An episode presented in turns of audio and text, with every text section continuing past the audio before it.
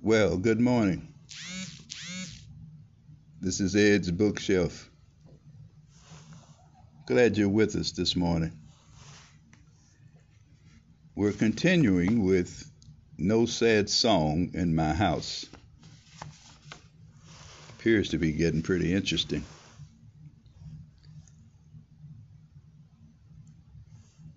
This is part four.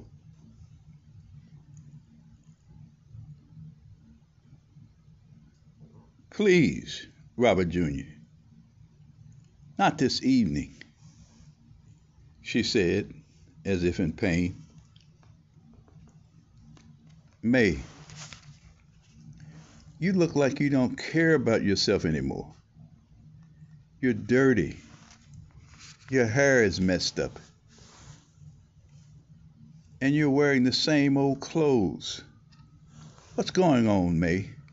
He begged for some answer from her, displaying more care than she was giving herself. What's going on, May? Tell me, he pleaded again. May stood up and started to leave the table, then stopped and looked at him. For the first time, he saw in her sister's eyes something never seen before. Nothing the gleam of fire dancing in her eyes she once had, the beauty that was only hers was missing. His beautiful May had left. Of this he needed no assurance. Taking her hand slowly, he said, May, what's wrong? Please tell me, May. You look like the life has been drained out of you. She took her hands away slowly, turned, and went into the bathroom, leaving Robert Jr. still standing, waiting for an answer that never came. Once, in the darkness of the bathroom, she pulled the string attached to the ceiling light bulb, and the room was instantly filled with the only thing that a lie can't face the light of truth. Slowly she raised her head to look in the mirror. The face that looked back at her was that of a stranger, one she had never seen before. Who is this? she thought to herself. Robert Jr. was right. Her hand rubbed her face slowly. Shaky fingers traced the curve of her cracked lips. She turned the cold, cold water,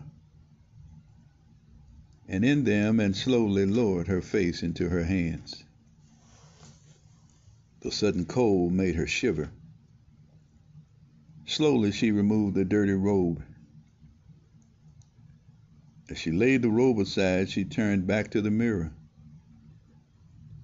Looking into the mirror, her eyes followed the stranger's gaze as it slowly moved down her body past her slip to her right arm. In the bend of the arm, she watched as the strange woman's finger slowly touched the blackened line, followed it until it reached a dried blood spot. Following the stranger's gaze slowly up the mirror, she stopped when they met face to face. Softly she whispered to the stranger in the mirror, Let me go. Please, let me go. Somehow she knew what the strange woman's answer would be. Slick was a hustling man. He cared only for money, the touch of it, the color of it, and the power of it.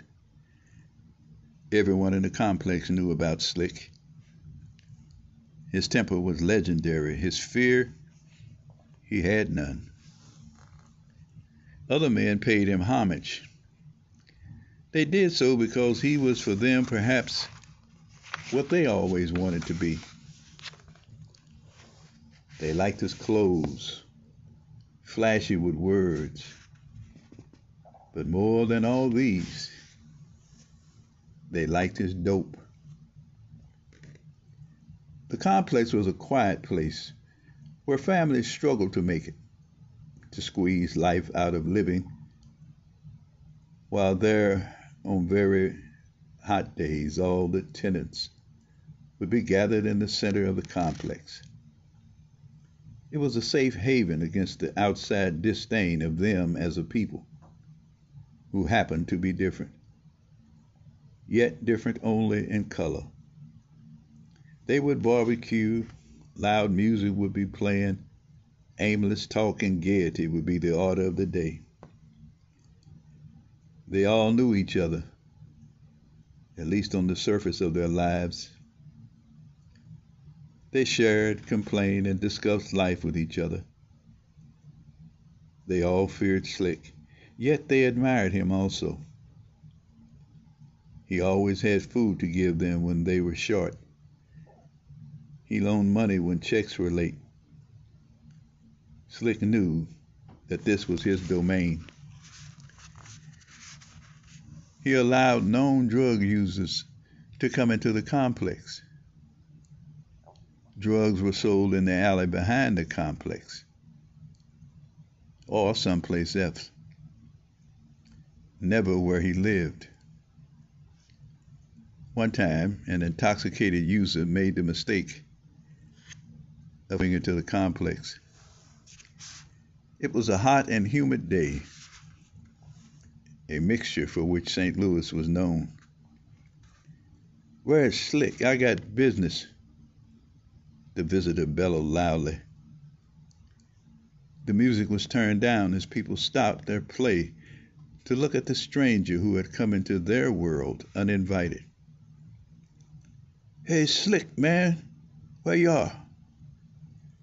He continued his mantra. Suddenly, it was as if the sun had felt the chill of a winter's blast. The silence was deafening. Slick had opened his apartment door and had started coming down his steps with a large metal shovel in his hand. His face was a contortion of rage and peace, mixed as only Slick could exhibit it. Come here. His voice was strong, demanding. I said, Come here, he said again softly. The intoxicated man stopped, frozen in his steps. Slick, uh, man, uh, I was looking for you. I... It was too fast for terrified tenants to grasp. The shovel sounded flat against the face of the intoxicated man.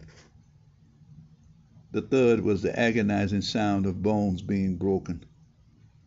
The brightly colored blood masked the man's face and clothing. He fell to his knees, both hands attempting to hold his remaining facial parts together. The second blow broke his arm. There would have been a third blow, but Miss Cat pleaded, Slick, please, please. He turned and looked at her with the same degree of anger as he had for the drug user. She felt the chill of his look and returned to her apartment. Slick approached the sickening man lying in a huddle on the ground. Crawl on out of here. You should be dead, but these people don't want no dead dogs in their complex, said Slick, in a tone that the half dead man could barely hear for his pain.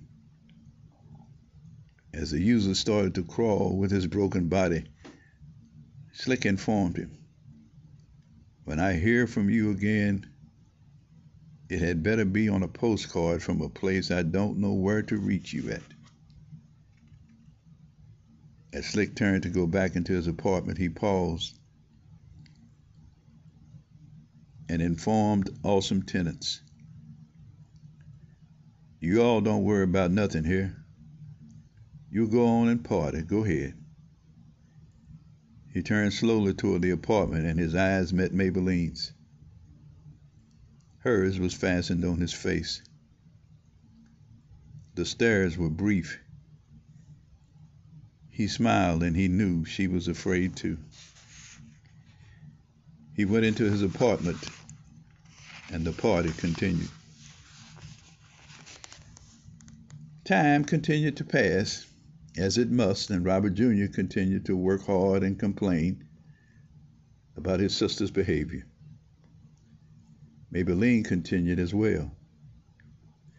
It was on a Sunday evening that the pain experienced by one person should never have to occur, especially to someone who loved as deeply as Robert Jr. End of part four.